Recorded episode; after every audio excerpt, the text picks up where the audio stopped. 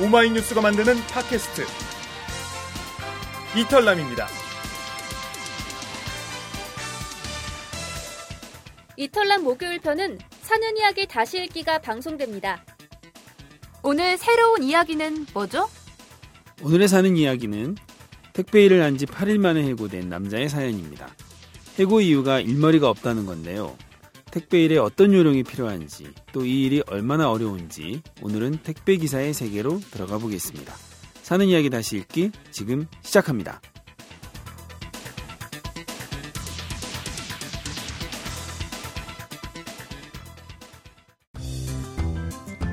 오마이뉴스의 특산품 사는 이야기가 팟캐스트로 다시 태어났습니다.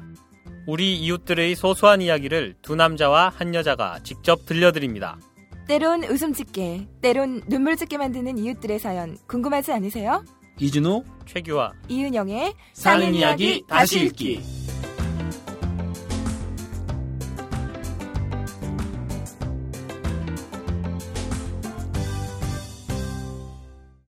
안녕하세요 이준호입니다. 사이다의 최규화입니다. 안녕하세요 이은영입니다. 오늘이 수요일 한국 첫 경기가 열린 날이었잖아요. 네, 월드컵이요? 네, 월드컵. 뭐 제가 경기 얘기하려는 건 아니고요. 오늘 아침 출근을 하다가 참 희한한 일을 겪었습니다. 이거 사실 우리 저번에 출퇴근길 공모 기사 읽었는데 예. 네. 저도 공모해야 될 것 같아요. 뭐냐면 오늘 좀 일찍 나왔거든요. 6시 정각에 차를 탔어요. 빨리 와서 좀 경기를 좀 보려고. 근데 다들 나 같은 생각이었는지 그 6시에 버스가 꽉 찼어요. 어, 다들 어. 비슷한 그, 그 시간에 버스가 안 차는데. 네. 근데 그 버스가 가다가 사고가 났네. 어머 그 추돌 사고가 났어요. 오늘 출근길에요? 네. 그래가지고 차가 한 40분 정도 그냥 서서 운전 기사하고 그 차, 그 사고 난 차하고 막 계속 실랑이 하느라고. 아유, 그러니까 사람들이 막 짜증이 나잖아. 뭐 빨리 가려고 그거 탔는데 그 네. 차가 사고가 그러니까요. 났으니까요. 그러니까 나중에 같은 노선에 다른 버스가 왔어요. 그래서 그 버스로 급한 사람은 가라 그래서 그 버스로 옮겨 탔거든요.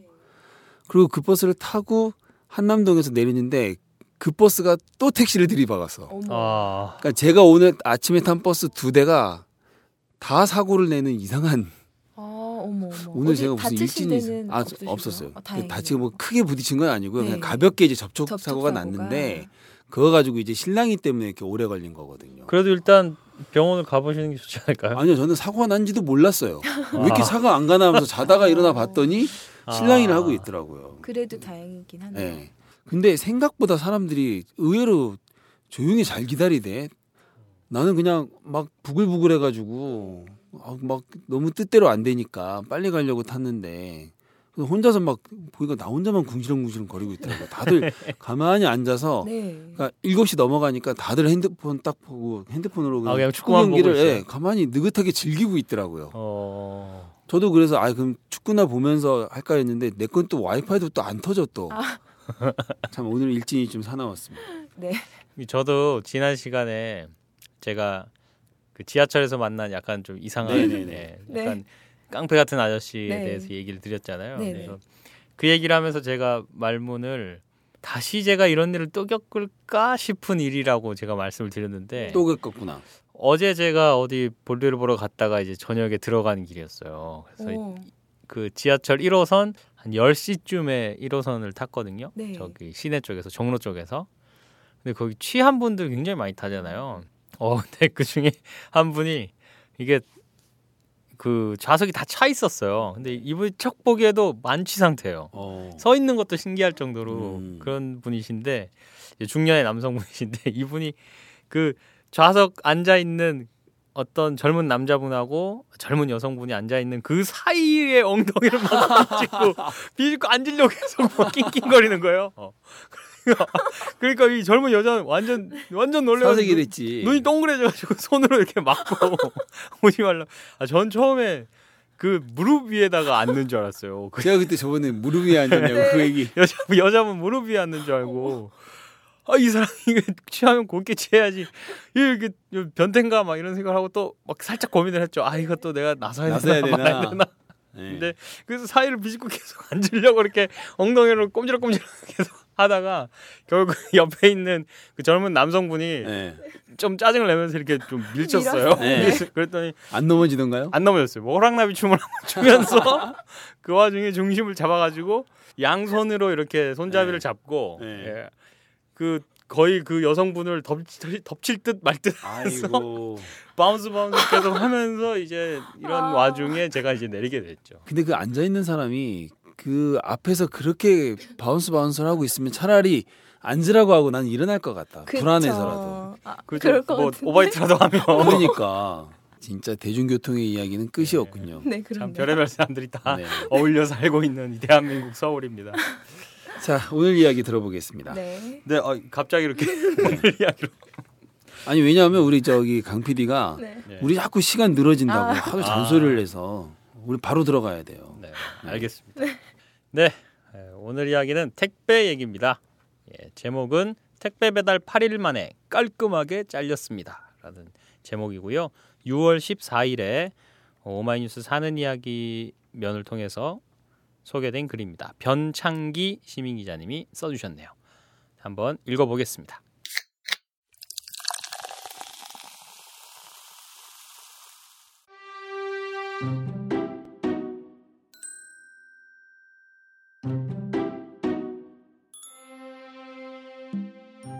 변 기사님 미안하게 됐네요.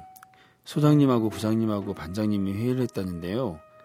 택배 작업 특성상 변 기사님한테 계속 일을 시키기엔 무리가 따른다고 하네요. 6월 2일부터 저는 택배 배달원 일을 하게 됐습니다. 그런데 출근한 지 8일 만에 업체 소장은 이런 결론을 내렸습니다. 이유는 일머리가 없다는 거였습니다. 저는 아무 말 못하고 받아들일 수밖에 없었습니다. 일머리 없다는 말을 50여 년 살아오면서 수도 없이 들어온 터라 마음은 담담했습니다. 6월 10일 화요일 새벽 5시쯤 일어나 출근했습니다. 8일째 출근하는 날이었습니다. 전국에서 대형 화물 탑차 4대가 왔고 짐을 다 내리니 택배 영업소 창고 안이 전국에서 온 물품으로 가득 찼습니다. 짐을 구역별로 나누고 송장을 정리한 뒤 선임이 저한테 말했습니다. 이제 일주일 지났으니까 오늘부터 혼자 한번 해보세요. 가정집 25장 물표 드릴게요. 저는 송장에 나온 대로 택배 물품을 트럭 가득 싣고 배달 구역으로 출발했습니다. 그때가 오전 11시쯤. 저는 배달을 빨리 하려고 애썼습니다. 그러나 주소지를 찾는 게 여간 벅찬 일이 아니어서 골목골목까지 배달하기가 수월치 않았습니다. 경비실에 두랬다가 다시 전화를 해서 집 앞에다 두라는 분도 있었고 사는 곳이 그곳이 아니니 다른 곳으로 배달해 달라는 분도 있었습니다. 이래저래 돌다 보니 어느새 오후 5시가 넘고 말았습니다. 그냥 가지고 들어오세요. 선임한테 송장 10여 장이 남았다 하니 일단 들어오라 했습니다.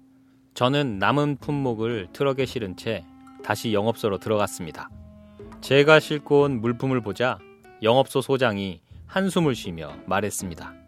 아이고야 큰일 났대 일주일 됐는데도 못 치고 나가면 안 되는데 일을 어쩌겠노 선임이 다시 저를 불렀습니다. 식품은 빨리 돌려야 합니다. 4개 남았네요. 주소 찾는 거 쉽게 알려드릴 테니 같이 나가봅시다. 선임은 송장을 확인하더니 제가 가져간 4개의 식품 상자를 자신의 트럭에 옮겨 싣고는 차에 올랐습니다. 저도 따라 탔습니다. 그는 트럭을 몰고 다시 제 구역으로 갔습니다. 그는 송장을 보면서 주소지를 찾았습니다. 휴대폰에 저장된 지도를 검색하고 위치를 파악하더니 차를 몰고 빠르게 이동했습니다. 일 처리를 잘하는 그가 우러러 보이기까지 했습니다. 네 개의 택배 물품을 다 배달하고 저를 집으로 태워주고 있는 가운데 어디선가 선임한테 전화가 왔습니다. 그는 예, 예를 몇 차례 하더니 전화를 끊고 저한테 미안하다며 내일부터 출근 안 해도 된다고 통보했습니다. 처음엔 택배 일을 쉽게 생각했습니다. 그냥 영업소로 배달된 물품들을 주소지 찾아서 배달해주면 될 거라고 간단히 여겼습니다. 주소지 찾는 건 인터넷 지도 찾기가 잘 돼 있어서 쉬울 거라고 생각했습니다. 그러나 그건 제 생각일 뿐이었습니다. 실제로 택배 일을 해보니 힘들고 어려웠습니다. 다른 직원들은 모두 쉽다고 하는 일마저 저한테는 쉬운 일로 다가오지 않았습니다. 택배를 업으로 살아가려면 우선 무거운 물품도 거뜬히 들 수 있는 힘이 있어야 합니다. 아침 6시까지 출근하면 먼저 해야 할 일은 덤프 트럭보다 길고 큰 대형 트럭에 실려온 택배 물품을 동별로 나눠 내리는 겁니다. 서너 시간 그렇게 작업을 하는데 물품을 다 내리고 나면 온몸이 땀에 절고 기진맥진하게 됩니다. 곧바로 송장이 나누어지고 구별, 동별, 담당 배달원이 해당 물품을 트럭에 싣고 배달을 나갑니다. 실습 때 선임은 저한테 쌀 40kg 한 포대를 어느 빌라 5층까지 배달하고 오라고 했습니다. 쌀포대를 어깨에 들어올리는 것만으로도 힘들어서 낑낑거렸습니다. 그걸 짊어지고 계단으로 5층까지 배달하고 내려오니 다리가 후들거렸습니다. 택배 일을 하려면 우선 체력이 있어야 합니다. 두 번째로 외우는 것을 잘해야 합니다. 저의 경우 화물 택배다 보니 크고 작은 기업체에 배달되는 부품이나 자재가 많았습니다. 업체와 지역별 특성에 맞게 업체 이름을 보고 여러 곳에 나눠 놓아야 했습니다. 선임은 어느 업체 물품은 어디에 두라고 여러 차례 말했지만 저는 일주일간 실습을 해봐도 도통 알 수가 없었습니다. 세 번째로 운전을 능숙하게 해야 합니다. 골목골목 다니다 보니 길이 좁아 지나가지 못하고 도로 후진해서 큰 길로 나와야 할 경우도 많았습니다. 특히나 어린이들이 많이 지나다니는 곳에서는 정신을 바짝 차리지 않으면 언제 무슨 사고가 날지 모릅니다. 다른 배달원 이야기를 들어보니 크고 작은 사고를 많이 당한 듯 했습니다. 사고가 발생하면 거기서 발생하는 손해 비용을 업자와 배달원이 50%씩 부담한다고 합니다. 몰던 트럭이 사고로 망가지면 고치는 비용도 그렇고 상대방이 다쳐서 병원비가 들 때도 50%씩 물어야 한다는 겁니다. 조심조심 안전운행을 해야 하는데 택배 배달원의 현실은 그게 아닌 것 같았습니다. 그날 온 물품은 그날 배달해야 하기 때문에 서두르지 않으면 안 됩니다. 네 번째로 일머리가 있어야 합니다. 택배 배달은 변수가 참 많았습니다. 공사 현장이나 공장에도 들어가야 하고 아파트나 가정집, 상가도 가야 합니다. 대기업의 경우 공장이 크다 보니 입구에서 시간을 많이 보내야 할 경우도 있었습니다. 집 주소가 다른 경우도 있었고 연락처가 다른 경우도 있었습니다. 어느 땐 둘 다 달라서 배달이 안 되는 경우도 있었고 나는 어느 곳에 사는데 그게 왜 그곳으로 갔느냐며 항의하는 경우도 있었습니다. 또 송장에 적힌 대로 배달해 주니 서울로 보낸 물건이 왜 도로 돌아왔느냐고 항의하기도 했습니다. 변수가 참 많은데 그런 상황에 빨리빨리 대처하지 못하면 배달이 한정없이 늦어지고 밤늦도록 일해야 하는 경우도 많이 생기는 것 같았습니다. 다섯 번째로 동작이 빨라야 합니다.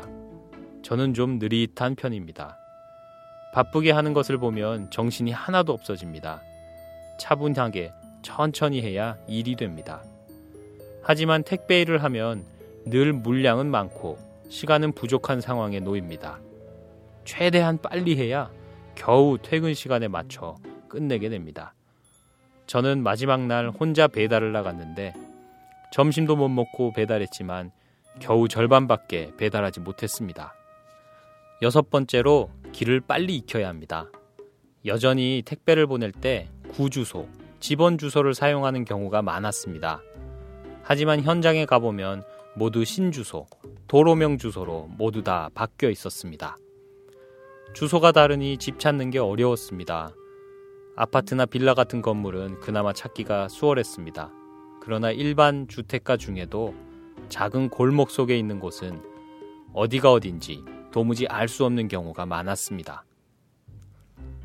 일곱 번째로 트럭 운전은 물론이고 지게차도 운전할 줄 알아야 합니다. 저는 트럭만 조금 몰 줄 알지 지게차는 몰지 못합니다. 다른 직원들은 모두 지게차 운전까지 잘했습니다. 화물로 온 물품들은 대부분 무겁고 큰 게 많았습니다. 택배로 온 물품들을 구역별로 나눠 놓지만 화물로 온 물품들은 지게차로 창고로 옮겼습니다.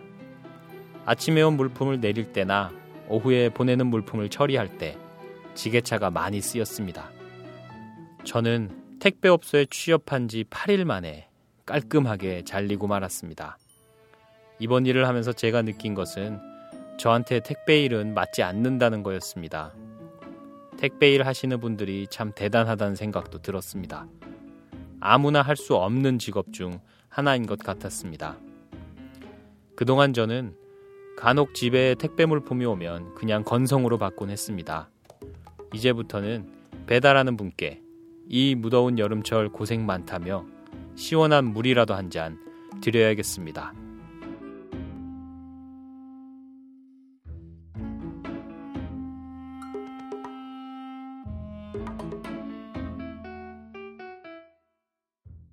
네, 잘 들었습니다. 야, 택배 일이 참 어렵네요. 이런 많은 기술이 필요한지 오늘 처음 네. 알았네요. 아니 보통 세상에 쉬운 일이 어딨냐 이렇게 네. 그냥 그냥 쉽게 얘기는 하는데 네. 참 쉬- 쉬운 일이 없네요. 어. 저는 사실 택배는 사- 생각을 많이 안 해봤기 때문에 네. 그냥 이제 주소지 찾아가서 또 요즘은 또 내비도 잘 발달했으니까 그별 어려움이 없을 거라고 생각을 했는데 아 이게 읽으면서 만약에 나, 나라면 어떻게 했을까 이런 생각이 좀 많이 들었어요. 저도 되게 헤맬 것 같아요. 이게 택배 기사분들의 이제 노동 뭐 이런 거를 다룬 기사도 참 많고 네.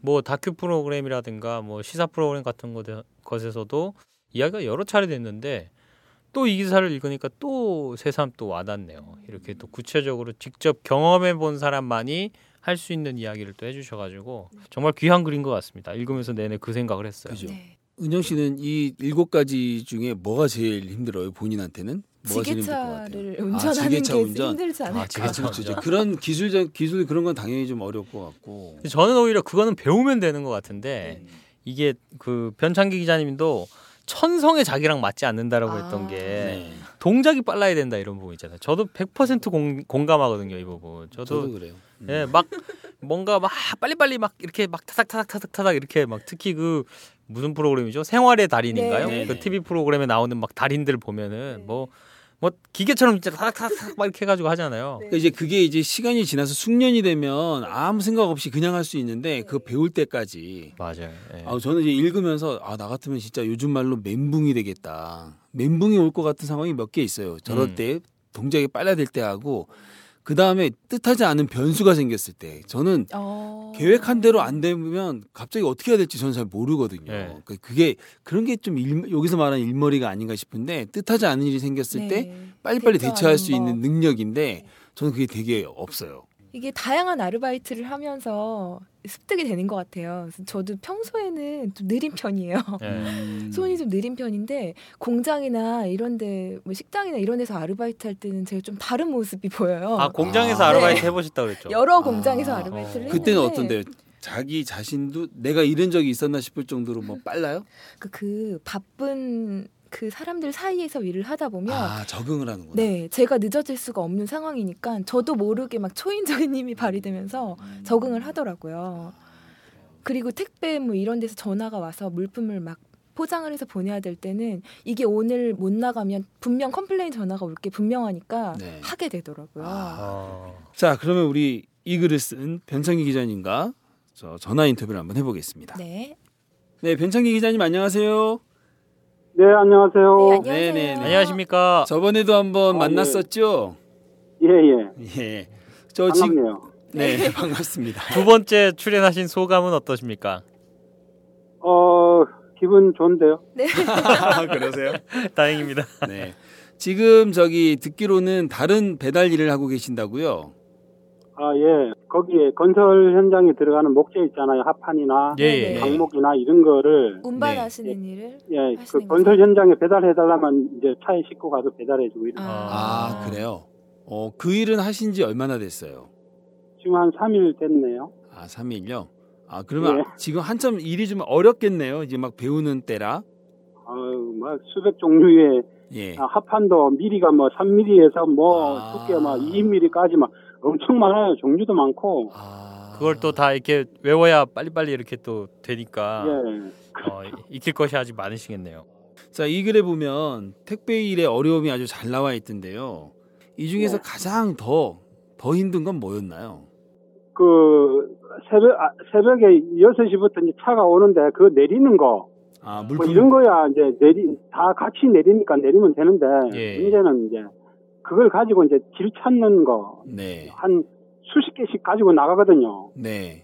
그걸 이제 그 거기서 오래된 사람들은 오전에 다 쳐버리더라고요. 어. 친다는 소리가 이제 다 배달을 완료하고 배달, 빨리 와 아. 들어오는 거죠. 어, 오전 중에 오전에 다 맞춰서. 끝내요? 예예 예. 오전 오후로 나눠서 하는데 네. 오전에 한 3, 40개 가지고 나가면 다 배달하고 들어오는 거예요. 네. 저보고 이제 저는 쳐- 쳐보니까 25개인가 줬어요. 네. 그 나보고 혼자 나가보라길래 그 나가가지고 막 그 길을 못 찾아서 헤매고 이- 이랬죠 뭐. 그 차는 개인 차인가요? 아니면은 그 택배 회사에서 그 하는 차죠? 그 일반 택배는 네. 지차가 많아요. 네네. 지입 차량. 네. 예, 자기가 하나, 하나 배달하면 얼마 떼먹는 거 있잖아요. 네네. 예, 근데 그 우리 여기는 화물 택배라 하더라고요. 그래서 그 지입차는 없고 네. 아. 전부 이제 배- 그쪽 소장의 소유고 네. 차가 한 네. 네다섯 대 있는데 그걸 전부 그 사람이 소장이 소유하고 직원을 두고 이제 배달을 시키는 거죠. 아. 어떻게 보면 신분상으로는 그 저기 지입 차량을 운전하는 택배 기사분들보다는 좀 나은 편인 게 됐네요. 그러면 그 개인 사업자가 아니라 노동자인 거죠. 그렇죠. 야, 거기 소속된 노동자죠. 어, 그런데 사고가 나거나 그러면은 반반씩 물게 하는 거예요? 예, 그러더라고요. 어... 그 얘기 들어보니까 네. 오래된 사람들 그 뭐 많이 물어줬다 하더라고요. 아. 그런데 이렇게 하면은 택배 기사한테 떨어지는 돈이 얼마 정도인가요? 아니에요. 우리는 월급제예요. 네. 아 월급제. 아 이거는 예. 그렇겠군요. 지입과는 달라서. 초보가 처음에는 이제 220만 원을 내놨는데 그 교차로 맨날 실려요. 예. 네. 그 사람들이 안 오니까 이제 10만 원 더 올려가지고 230만 원에 올려놓는데 일이 워낙 힘들어서 잘 안 가나 보네요. 힘들어가지고요. 사람이 며칠 일하고 한 일주일 일하고는 가버려요 다. 아. 예, 그래 놓으니까 이제 막그 그 일하는 사람들은 되게 그 어, 깡다구가 있는 분들이더라고요. 어, 깡다구가 있는. 분들. 그러니까 그분들은 야. 거기서 일하신 지 오래된 분들이겠어요. 예, 아우 저 5, 6년 되고 막 오래된 사람은 막 한 20년 어이구. 된 사람도 있고. 잔뼈가 굵은 분들이네. 예. 택배 쪽이 아니라 화물 쪽이신 것 같은데 맞아요. 그쵸, 화물, 화물 택배, 택배. 이러더라고요. 화물 네. 택배. 네. 화물 쪽은 아무래도 택배보다는 좀 무겁고 짐이 더 네, 많고 맞아요. 그렇지 않나요? 중량물이 크고 무거운 게 엄청 많이 오더라고요. 막. 음. 그러면 너무 무거 네. 무거운 거는 네. 지게차로 다 들어내고 어. 이제 조금 무거운 거는 이제 사람이 들고 막 이래요. 아, 그러면 화물 택배 말고 일반 가정집을 중심으로 하는 그런 택배 쪽도 한번 생각해 보시지 그러셨어요. 그거는 그 전부 지차로 대신하니까 아, 그런 데는 그거는 뭐 또. 없더라고요. 예. 아, 그거는 자기 차가 있어야 되는군요. 예예예. 그그저 음. 탑차 있잖아요. 왜 네네네. 탑차. 네네네 네. 맞아요. 우리는 화물 택배라서 그냥 일반 트럭에다가 싣고 네. 갖다 줘요. 네. 근데 택배 회사는 탑차라 해야 돼. 화물은 안 돼요. 아, 그렇군요. 그런 차이가 음. 또 있구나. 그러니까 그거는 전부 지입차 자기가 차- 차를 사가지고 개조를 해서 네. 거기 이제 지입차 구합니다 이러면 기사로 아, 그렇군요. 근데 이제 글에 보면은 일반 가정집도 배달하셨죠? 그렇죠 화물 택배니까 그러니까 화물도 하면서. 가정집도 하고. 예, 다 해요. 예. 아, 그럼 이게 그러니까 이게 범위가 더 넓은 거네요. 그렇죠. 예, 엄청 그 네. 물량도 많고 네. 그러니까 이, 이 화물 택배는 네. 일반 택배사에서 안 받아주는 걸 다 받아주거든요. 그렇죠.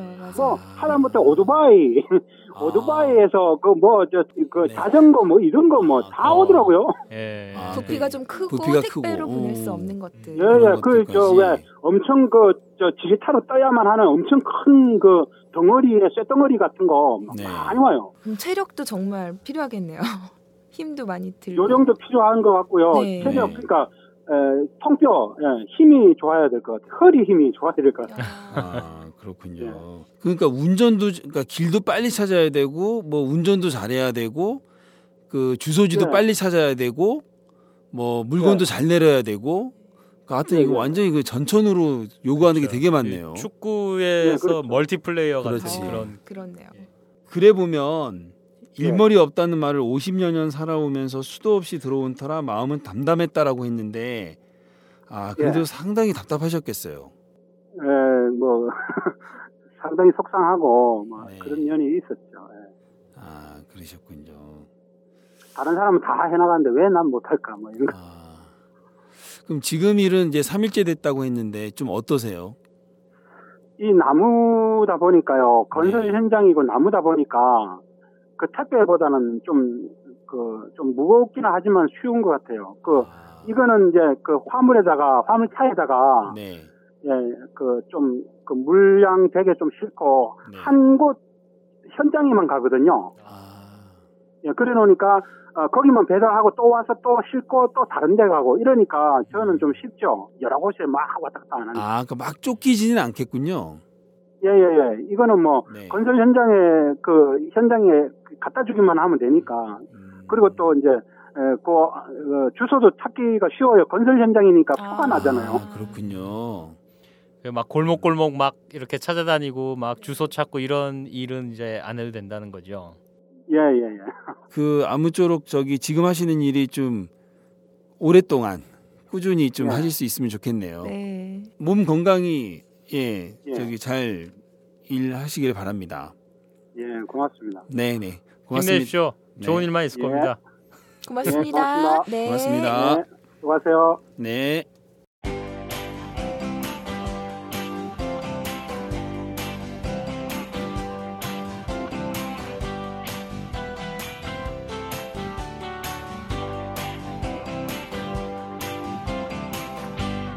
뉴스가 만드는 팟캐스트 이털남. 사는 이야기 다시 읽기 사이다입니다. 여러분은 본격 시사타치 생활 감성 수다쇼 사이다를 듣고 있습니다. 네, 변정희 기자님이 택배하고는 비슷한 배달 일이긴 한데 이제 목재 배달하는 택배. 아 화물. 근데 이제 이야기를 들어보니까 확실히 이 일은 좀좀 수월하, 수월하게 들려요. 그죠? 그 무겁고 이러긴 한데 말이 그래서 그렇지. 네. 그, 이것도 사실 안 하던 사람이 아유, 하려면 어렵긴 예, 보통. 일은 아닐 거예요. 그 목재라는 네. 게 이게 뭐 그 한두 근 나가는 것도 아니고 그렇죠. 그리고 종류도 아까 말씀하신 것처럼 무지하게 많기 때문에 음. 근데 일단은 단일 품목인 게좀 음. 도움이 될 것 같아요. 만약 여러 품목이면 아까 그래서도 보면 종류가 너무 많아가지고 이게 배달을 어디다 어디다 해야 될지 헷갈린 데다가 그다 보니까 잘못 배달될 때도 많고 했는데 네. 이건 목재고 대개가 건설 현장이어서 네. 음. 그 점에 있어서는 좀, 음. 좀 용이하지 않나. 자, 하여튼 이 기사에 어, 댓글이 좀 많이 달렸어요. 네, 아 공감해 주시는 분들이 네. 공감해 주는 글들이 많더라고요. 그래서 오늘은 시사 타치를 생략하고요. 이 댓글을 좀 소개하겠습니다. 댓글 소개에도 좀 시간이 많이 들 것 같아서요. 네, 아이디 안도 도사님이 이렇게 올려 주셨는데요. 제 친구가 택배업을 한 지 3년이 다 되었는데 이직을 심각하게 고민하고 있습니다. 택배업 정말 중노동입니다. 이 일을 하기 전엔 비교적 건장한 30대 중반이었던 친구는 이 일을 하고 나서 건강이 많이 나빠졌습니다. 특히 허리가 굉장히 안 좋아졌습니다. 무거운 것을 많이 들다 보니 척추에 무리가 많이 가다 보니 목, 허리 디스크가 생긴 것입니다. 그러다 보니 침도 많이 맞고 병원비가 꽤 나갑니다. 또 이 기사에 나오는 것처럼 사고가 나면 자기가 물어야 하는 돈이 많다 보니 생각만큼 돈을 많이 버는 것도 아닙니다. 돈 문제를 떠나 건강 악화가 심화되어 가고 있어서 저도 웬만하면 딴 일을 찾기를 권하고 있습니다. 무슨 일을 하건 몸이 재산입니다. 건강을 잃으면 모든 것을 잃습니다. 라고 써주셨어요. 예. 아, 이게 이 척추에 무리가 많이 간다. 그 다음에 목, 그쵸. 허리 디스크. 이게 이제 참. 아, 근데 정말 그럴 것 같아요.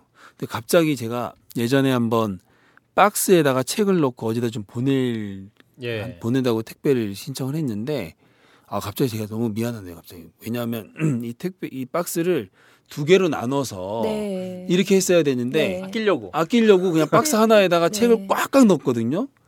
근데 그때 그 오심 택배 기사분이 아우 너무 이렇게 하시면 안 되는데 막 그러더라고요. 그때 사실 난 몰랐어.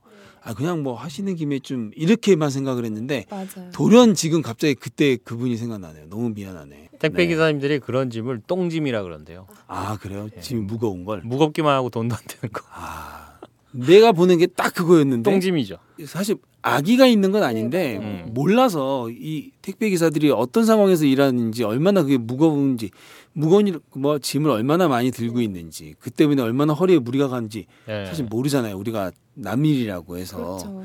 혹시 이 방송 들으신 분들은 한 번쯤 택배 기사 분들의 이런 처지를 좀 생각해 주셨으면 합니다. 또 하나 소개해 주실까요? 예, 저도 이 택배 일을 직접 해보신 분의 사연인 것 같아요. 이 댓글로 남겨주셨는데요. 저는 구로 쪽에서 택배를 2년 정도 했는데요. 기사를 쓰신 분도 대리점의 사정도 양쪽 다 이해가 갑니다. 변수도 많고 고려해야 할 것도 많고 위험 부담도 많은 직종인 것 같습니다. 젊은 나이에도 하기 쉽지 않은 일이죠. 저도 일을 그만두고 몸이 좋지 않아 몇 개월 집에서 쉬었습니다. 글을 보시고 한 번쯤 택배를 생각하시는 분들을 위해 추가로 덧붙여 드리고자 하는 사항은 물품에 관한 것입니다. 하루 150개 정도 배달을 하는데 시간에 쫓기다 보니 고객이 부재할 경우 서명을 받지 못하는 경우가 많습니다. 그래서 서명 없이 때론 집 앞 어딘가에 맡기거나 숨겨두게 되는데 하루 이틀 지나서 때론 한 달, 심지어는 석 달 후에도 못 받았다고 연락이 오는 경우가 있습니다. 만약 서명을 받지 않은 경우는 배달자가 100% 책임을 져야 합니다. 아이고. 이렇게 황준영 님이 댓글 남겨주셨네요. 아, 하루에 150개 정도를 배달을 하는군요. 150개. 아, 150집을 찾아간다는 얘기입니다. 아, 이게 어떻게 하루에 가능할까요? 한 시간에 20군데, 한 시간 20군데 그러면 한 집당 한 3분. 한, 하나도 안 쉰다고 치고 3분 만에 이제 올라갔다 내려갔다 차 몰고 가서 집 내리고 이렇게 해야 된다는 거죠. 어, 예전에 수학 장애인이라고 하더니 계산이 상당히 빠르네요. 고맙습니다. 야 거기다가 이 서명을 받지 못해서 나중에 서명 받지 않았다 이러면 또 100%또 책임을 져야 된다는 거야. 근데 이게 사실 서명 받기도 힘- 쉽지가 않은 게 되게 집에 없으면 네. 이, 이때 어떡하죠? 전해주거나 그럼 아파트 그 경비 아저씨한테 서명을 경비. 대신 받나? 그 아파트 같은 경우는 또 그렇게 계셔서 상관이 없는데 뭐 네. 저희 집도 뭐 빌라입니다만 그러면 옆집에 맡겨두거나 아니면 정한되면은 어디 뭐 저기 어디 살짝 뭐 끼워넣고 가세요. 뭐 아니면 어디 앞에 두고 가세요. 뭐 이렇게 된다고요. 그럼 서명을 못 받잖아. 예, 그 서명이 문제가 아니고 야, 그렇게 해놓고 물건을 잃어버리면 이제 골치가 아픈 거죠. 아 그렇네요. 누가 이걸 그걸. 이제 이 택배 기사들이 책임을 져야 된다는. 이- 이게 뭔가 이제 뭐 싸움이 나게 되면은 네. 결국에는 회사 입장에서는 배달을 하는 택배 기사들한테 이 책임을 지우는 것 같네요. 야, 이분 말씀을 따르면. 그러니까 이분 말씀에 따르면 음. 서명을 받지 않았다 그러면 무조건 택배 기사가 책임을 지는 음. 이렇게 되는 거네요. 이분도 참 2년 정도 일을 하시고 몇 개월 집에서 쉬었다라고 네. 말씀을 하셨는데 참 몸이 좋지 않아서. 예. 그러니까 이게 사실 돈 벌려고 일을 했는데 몸이 나빠져 가지고 돈은 더 쓰게 되는. 어, 네. 이게 참-? 이게 악순환처럼 많이 반복이 되잖아요. 이게 택배 쪽이 네. 진입 장벽이라고 그러나요? 약간 저 특별한 기술이나 뭐 이력 없이도 할 수 있는 부분이 분야고 그리고 택배 쪽이 워낙에 유통이나 뭐 이런 쪽이 발달하면서 이제 성장 이 성장세에 따라서 뭐 워낙에 회사들이 많아지고 해서 여기 사람을 굉장히 많이 뽑았어요. 그래서 이제 쉽게 일단은 진입은 하는데 거, 거기서 이제 일을 견디지 못하고 나가는 분들이 많은 거죠. 저희가 처음 이제 대학 들어가서 막 아르바이트 찾고 이럴 때 10, 한 4, 5년 전 그럴 때는 택배 보조 기사 이런 게 있었어요. 아, 아, 나 나도 본 거. 네. 그러니까 지금은 당연히 택배 배달을 하면 한 분이서 운전을 하고 한 분이서 배달을 한다고 이제 당연히 그렇게 생각을 하는데 저 제가 그때 아르바이트 구할 때는 그 택배 기사 아니, 옆에 요즘도 거의 택배 기사 허- 한 분이서 혼자서 다 운전하고 배달하고 다 하지 않아요? 그러니까 요즘은 그렇게 아, 이제 당연하게 예전에는 그렇게, 예. 둘이었다 이거죠. 근데 운전하는 사람이 있고 짐을 나른 사람이 따로 옆에 있었어요. 택배 음. 보조라고. 그래서 음. 뭐 월급 차이는 뭐 나는지 어쨌는지 모르겠지만 네. 그래서 그 아르바이트 진짜 뽑아서 제가 원서도 쓰고 그랬었어요. 아, 그렇군요. 네. 근데 어느 순간부터 이제 그냥 혼자서 하는 걸로 더 근데 사실 진짜 둘이서 해야 될 것 같아요. 그렇죠. 왜냐면 여기 네. 글에서도 나왔지만 운전하는 것도 되게 중노동이거든요. 네. 근데 운전해 운전하랴 그 무거운 거 지고 또 집 찾아가서 올라 음. 배달하랴 연락도 해야 되잖아요. 연락도 또 해야 집에 그렇죠. 그러니까 있는지. 되게 운전하시면서 막 연락을 하시잖아요. 네. 아, 그러니까 진짜 둘이서 해서 이렇게 역할을 좀 나눠야 되는데 열악하다 보니까 이걸 할 수 없어서 혼자서 다 하네요. 어떤 분들은 보니까 이게 요즘 이제 지입 차주제, 그러니까 소사장제가 돼서 그 자기가 자기 차를 가지고 이제 물건을 하나 배달할 때 얼마씩 이렇게 해서 이제 받잖아요. 네네 맞아요. 그러다 보니까 자기가 그냥 뭐 자영업자처럼 네. 뭐 이제 부부간에 같이 한다거나 음. 뭐 아니면 아는 사람 한 사람을 자기가 자기 돈을 주고 음. 고용해가지고 네네. 그렇게 자체적으로 뭐 두 분이서 배달을 하시는 분은 근데 봤어요. 요즘 근데 워낙 택배 경쟁이 치열해서 단가가 자꾸 내려가 가지고 예. 그렇게 하면 별로 이렇게 남는 게 없으니까 예. 되게 아마 그 혼자 하실 거예요. 가족 간에 뭐 그렇죠, 부부 간에 뭐 이. 정도. 예. 아까부터 뭘 자꾸 그렇게 찾고 아, 계셨던 네. 아, 저도 댓글을 하나 본 게 있어서 네. 네. 소개해드리려고 네. 조선욱 님께서 남기신 댓글인데요. 네. 이 사회는 기다림을 모르지요. 노동자도 완제품이어야 하지. 속도에 맞지 않는다고 다른 완제품으로 순식간에 교체해버리는. 속이 아리실 텐데 결론은 타인에 대한 배려군요. 감사합니다. 이렇게 남겨주셨어요. 아, 근데 이- 참 이분이 핵심을 얘기하셨어요. 예. 그죠? 속도에 맞지 않는다고 다른 완제품으로 순식간에 교체해 버리는. 음. 아 그렇죠. 그리고 저희가 이제 너무 이 택배 기사 분들의 이뭐 음. 뭔가 노동 환경에 대한 얘기만 하느라고 네. 이 글의 결론을 약간 놓친 게 있었는데 이 변창 기자님이 이렇게 자기가 좀 약간 억울하게 이렇게 하루 아침에 이제 해고를 당하고도 네. 결론은 나는 다른 택배 기사님들한테 잘해줘야겠다 이렇게 또 마음을 먹었거든요. 네. 그래서 아, 그 지점을 이 조선옥님이 아주 잘 음, 짚어주셨네요. 맞아요. 결론은 예. 타인에 대한 배려다. 예, 얼마나 착한 사람입니까? 아이, 그렇죠. 이런 의미에서 저희가 했던 그 사소한 캠페인이 그렇죠. 네. 의미가 있었어요. 의미가 그렇죠? 있었어요. 네. 한번 더 할까요? 한 번 더 하죠. 네. 네, 저도 아니 그- 그리고 사실 네. 우리가 사소한 캠페인을 꼭 우리가 할 때만 하자는 건 아니잖아요. 그렇죠. 예. 앞으로도 이게 좀 생활이 되면 좋겠다는 거니까. 저도 그 이후로는 늘 이렇게 감사의 메시지를 보내고 있어요. 아, 잘하셨어요. 네. 예, 그 밖에도 이제 그 댓글 남겨주신 분들 중에 많은 분들이 네. 어, 뭐 응원의 메시지들 많이 주셨어요. 네, 네, 그래서 네. 어, 변창 기자님한테 맞지 않는 일일 뿐입니다. 뭐 네. 이제 맞는 일, 적성에 맞는 일 찾으실 겁니다. 힘내세요. 네. 뭐 이런 응원의 댓글들이 많이 예, 있었습니다. 네. 자, 그러면 오늘 기사 이야기는 여기까지입니다. 네, 다음은 덤시입니다. 네, 오늘 읽어드릴 덤씨의 제목은요. 어진 사람입니다. 읽어보겠습니다.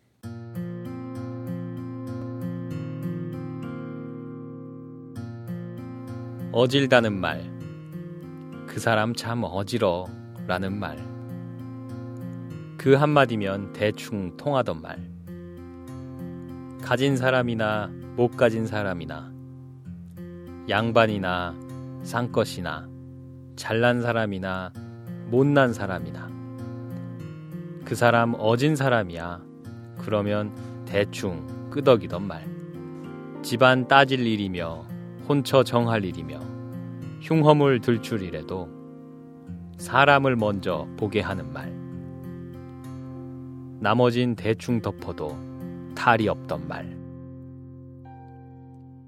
시장기에 내놓은 메밀묵맛 같은 사람. 조금 비켜서 있는 듯해도 말끝이 흐려 어눌한 듯해도 누구든 드나들도록 숭숭 바람 타는 사람. 보리밥 숭늉맛 같은 사람. 뒤에서 우두커니 흐린 듯해도 끝이 공정한 사람. 휘적휘적 걷는 걸음에 왠지 슬픔이 묻어 있는 사람. 반쯤 열린 살인문 같은 사람. 아홉이 모자라도 사람 같은 사람. 아버지들 의논을 끝내던 그 말. 지금은 사라지고 없지만 어질기만 해서 사람 노릇 못해. 그럴 때만 쓰는 말.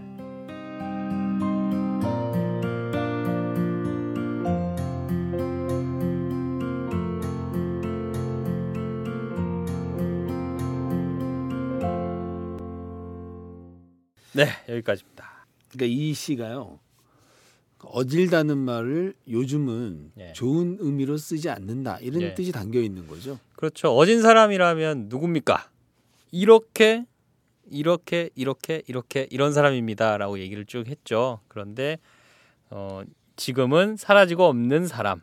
예, 그리고 아버지들의 의논 마지막에 어질기만 해서는 사람 노릇 못해라는 그런 말 속에만 등장하는 사람이 돼버렸죠. 예. 요즘은 이 어질다라는 말을 하면 약간 비아냥의 뜻으로까지도 쓰일 것 같아요. 근데 어질다라는 음. 이 표현 자체를 듣기가 참 힘들어진 것 힘들죠. 같아요. 다른 표현으로 뭐 좋다, 사람 네. 좋다, 뭐 착하다. 착하다 뭐 이런 표현은 있어도 네. 어질다라는 표현을 참 듣기가 어려워요. 예전에 그 제가 다니던 학교에 그 농구팀이 있었는데요.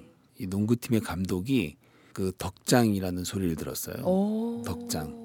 근데 그 덕장이라는 말이 참 좋은 말이잖아요. 네. 근데 우리 학생들끼리 쓰는 말의 그 덕장은 저- 좋은 뜻이 아니었어요. 어 그래요? 황태 덕장 뭐 그런 덕장. 아 그런 게 아니고 덕만 있지 능력은 없다. 아. 이런 의미로 쓰였어요. 그러니까 예를 들어 이런 거죠. 아버지가 뭐 이렇게 좀 너그럽거나 뭐 이런 아버지 상이 있었잖아요. 한때는 그런데 이제 그런 거는 다 필요 없다. 아버지는 이제 돈만 잘 벌어주면 된다. 그걸 이제 노골적으로 이제 이야기하는 시대가 있었죠. IMF 이후에 아버지는 돈을 잘 벌어야 된다. 그래서 뭐 대박 나세요 뭐 이런 게 서로 덕담이 되고 막 이런 것처럼 그러니까 이 시를 읽다 보니까 아 세태가 이렇게 바뀌었구나. 예전에는 사람들이 뭐 이렇게 어질고 이런 덕이 있고 이런 것을 실제로는 그렇지 못하더라도 그런 것이 참 좋은 사람이다라는 것이 어떤 공통된 인식이라도 있었는데 예. 지금은 아 이거 드러내놓고 그런 건 좀 무능력한 것 이런 식으로 생각을 하고 되게 좀 이렇게 돈을 좀 많이 버는 사람이 좀 능력 있고 최고이고 이런 식으로 좀 바뀐 거 아닌가 이 시를 읽다 보니까 그 생각이 드네요. 예. 그 제가 이 시를 가져오려고 생각했던 게 그 변창 기자님이 이제 이번 글도 그렇고 주로 이제 일을 하면서 겪는 어려움 그리고 특히나 이제 일자리를 구하기 어려워지고 또 일을 하다가도 금방 또 이렇게 또 그만두시게 되고 이런 이야기들을 많이 좀 보내주시는데 어뭐 이 지금 세상 뭐 자본주의 세상이라고 하죠 뭐 돈이 중심이 되는 세상에 보면 늘 이렇게 어진 사람들이 푸대접 받는 세상인 것 맞아요. 같아요. 그래서 여기 나오는 어진 사람이 어떤 사람이냐 사람을 먼저 보게 하는 말 그게 바로 어질다라는 말이라고 했죠. 그리고 어진 사람이란 반쯤 열린 살인문 같은 사람. 아, 저는 이 음. 표현이 굉장히 좋았어요. 어. 어. 반쯤 열려 있다. 뭔가 음. 이제 단단하지 않고 야무지지 아. 못하다는 의미가 될 수도 있지만 그 열린 틈으로 사람이 들어올 수 그렇죠. 있게 하는 그런 네. 이제 여유, 품 뭐 이런 걸 좀 보여주는 것 같고 그 위에 보면 우두커니 흐린 듯해도 끝이 공정한 사람 뭐 이렇게 또 음. 표현을 했어요. 네. 그래서 이런 사람들 좀 어진 사람들이 대접받고 어진 사람들이 큰 일을 하고 네. 이런 사람들의 세상이 좀 왔으면 좋겠는데 어, 뭐 우리가 일을 할 때도 그런 사람들은 늘좀 푸대접받고 좀 소외되고 세상이 참 점점 더 어, 좀 살기가 예, 답답해지는 것 같고 뭐 우리가 사는 삶 속에서도 이제 가치가 자꾸 뒤바뀌고 있는 것 같고 그런 생각이 좀 들었습니다. 그래서 어, 그 모든 가장자리라는 시집에서 이번 시를 가지고 왔고요. 예, 백무산 시인이 써준 시집입니다. 2012년에 창비에서 나온 시집입니다. 네, 오늘 시 아주 딱 맞는 시를 잘 골라왔네요. 자, 덤시를 마치고 다음은 사소한 캠페인입니다. 왜 캠페인 안 해요? 소에 너무 무게를 두다가 네.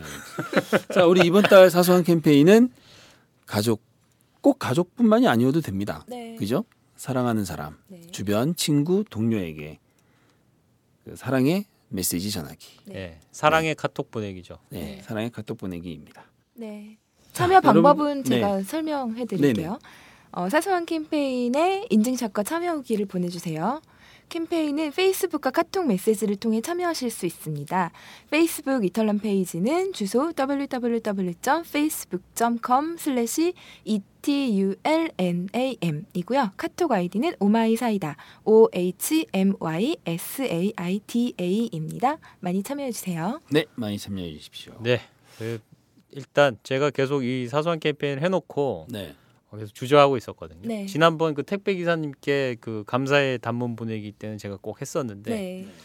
어, 계속 너무 부끄럽고 이래서 계속 미뤄왔었는데 네. 특단의 조치로 예, 제가 다음 주까지 반드시 네. 가족에게 사랑의 인사를 보내고 인증샷을 페이스북 페이지에 올리겠습니다. 제 좋습니다. 가족 뭐 특정해서 누굽니까? 아내입니까? 아버지한테 하겠습니다. 아, 알겠습니다. 네. 아버지한테 단 한 번도 진짜 오, 사, 아버지 상당히 어려운 시옷도 네, 네. 해본 적이 없어요. 사랑한다는 말 전 한 번도 어. 없었는데 네, 제가 지난번에 엄마한테 하트를 막 보냈다가 네.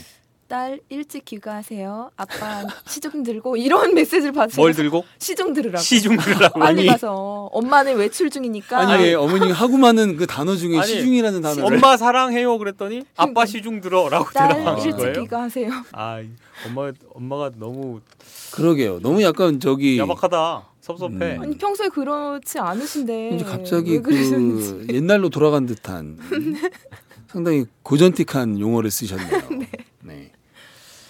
네. 다음 순서로 넘어가겠습니다. 네. 다음은 청취자 퀴즈입니다. 네, 청취자 퀴즈도 제가 안내 드릴게요. 네.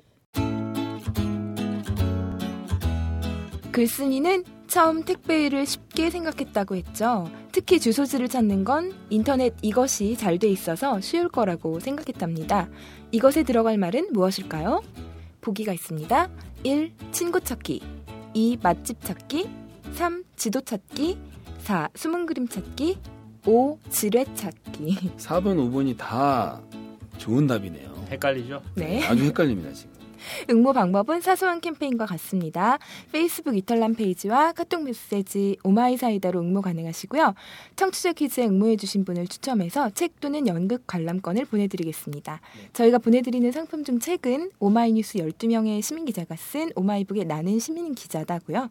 연극 관람권은 대학로에서 공연 중인 기주봉, 정재진, 주진모 주연의 관객 모독입니다. 당첨되신 분께는 저희가 관람권 두 장 보내드리고 있고요. 정답 남기실 때는 둘 중 원하시는 상품 꼭 남겨주세요. 참여 기다리겠습니다. 네. 이번에 객관식으로 다시 바꿨네요. 주관식을 했더니 너무들 어려워하시는 것 같아서 네. 안 되면 금방 저 역시 한국은 객관식입니다. 네.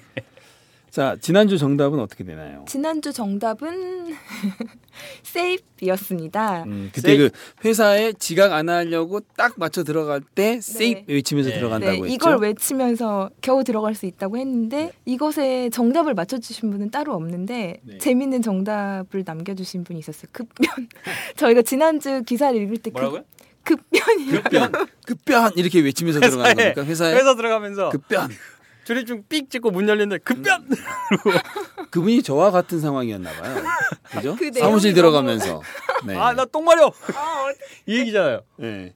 회사에 들어가면서 다 아, 비켜! 이렇게 나 빨리 가야 돼! 뭐 거죠. 급하니까 이제 네. 인사를 하기 전에 화장실부터 가겠다 이런 네네네. 거죠. 아, 음, 급변. 누군가요? 이런 좀 급변 사태를 답으로 남겨주신 분. 네, 저희 페이스북에 항상 즐거운 유쾌한 오답을 남겨주시는 김선님이십니다. 아, 축하드립니다. 아유, 고맙습니다. 네. 저희가 아마 이거 시작한 이래로 처음으로 오답자한테 하지 네, 않았나요? 네, 네. 맞죠? 네, 저희가 맞습니다. 오답자한테도 준 적이 있었나? 없었어요. 그 동안에 정답자에게만 네. 정답자에게도 안 준 적은 있었죠.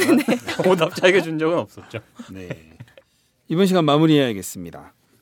흔히 세상에 쉬운 일은 없다고 합니다.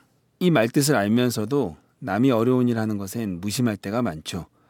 내일이 힘들 때만 이렇게 말하는데 이제 남 어려운 사정도 헤아리면 좋겠습니다. 택배 기사를 포함해 우리가 편하게 살 수 있게 해주는 모든 일에 감사하고 그 일을 하는 노동자들을 배려하며 살면 좋겠습니다. 오늘 방송 마칩니다.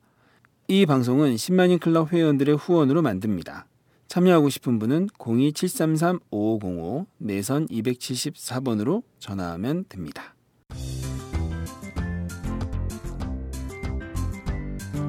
본격 시사타치 생활감성 수다쇼 사이다 6월 셋째 주 방송 지금까지 진행의 이준호, 최규화, 이은영, 제작의 강현준이었습니다.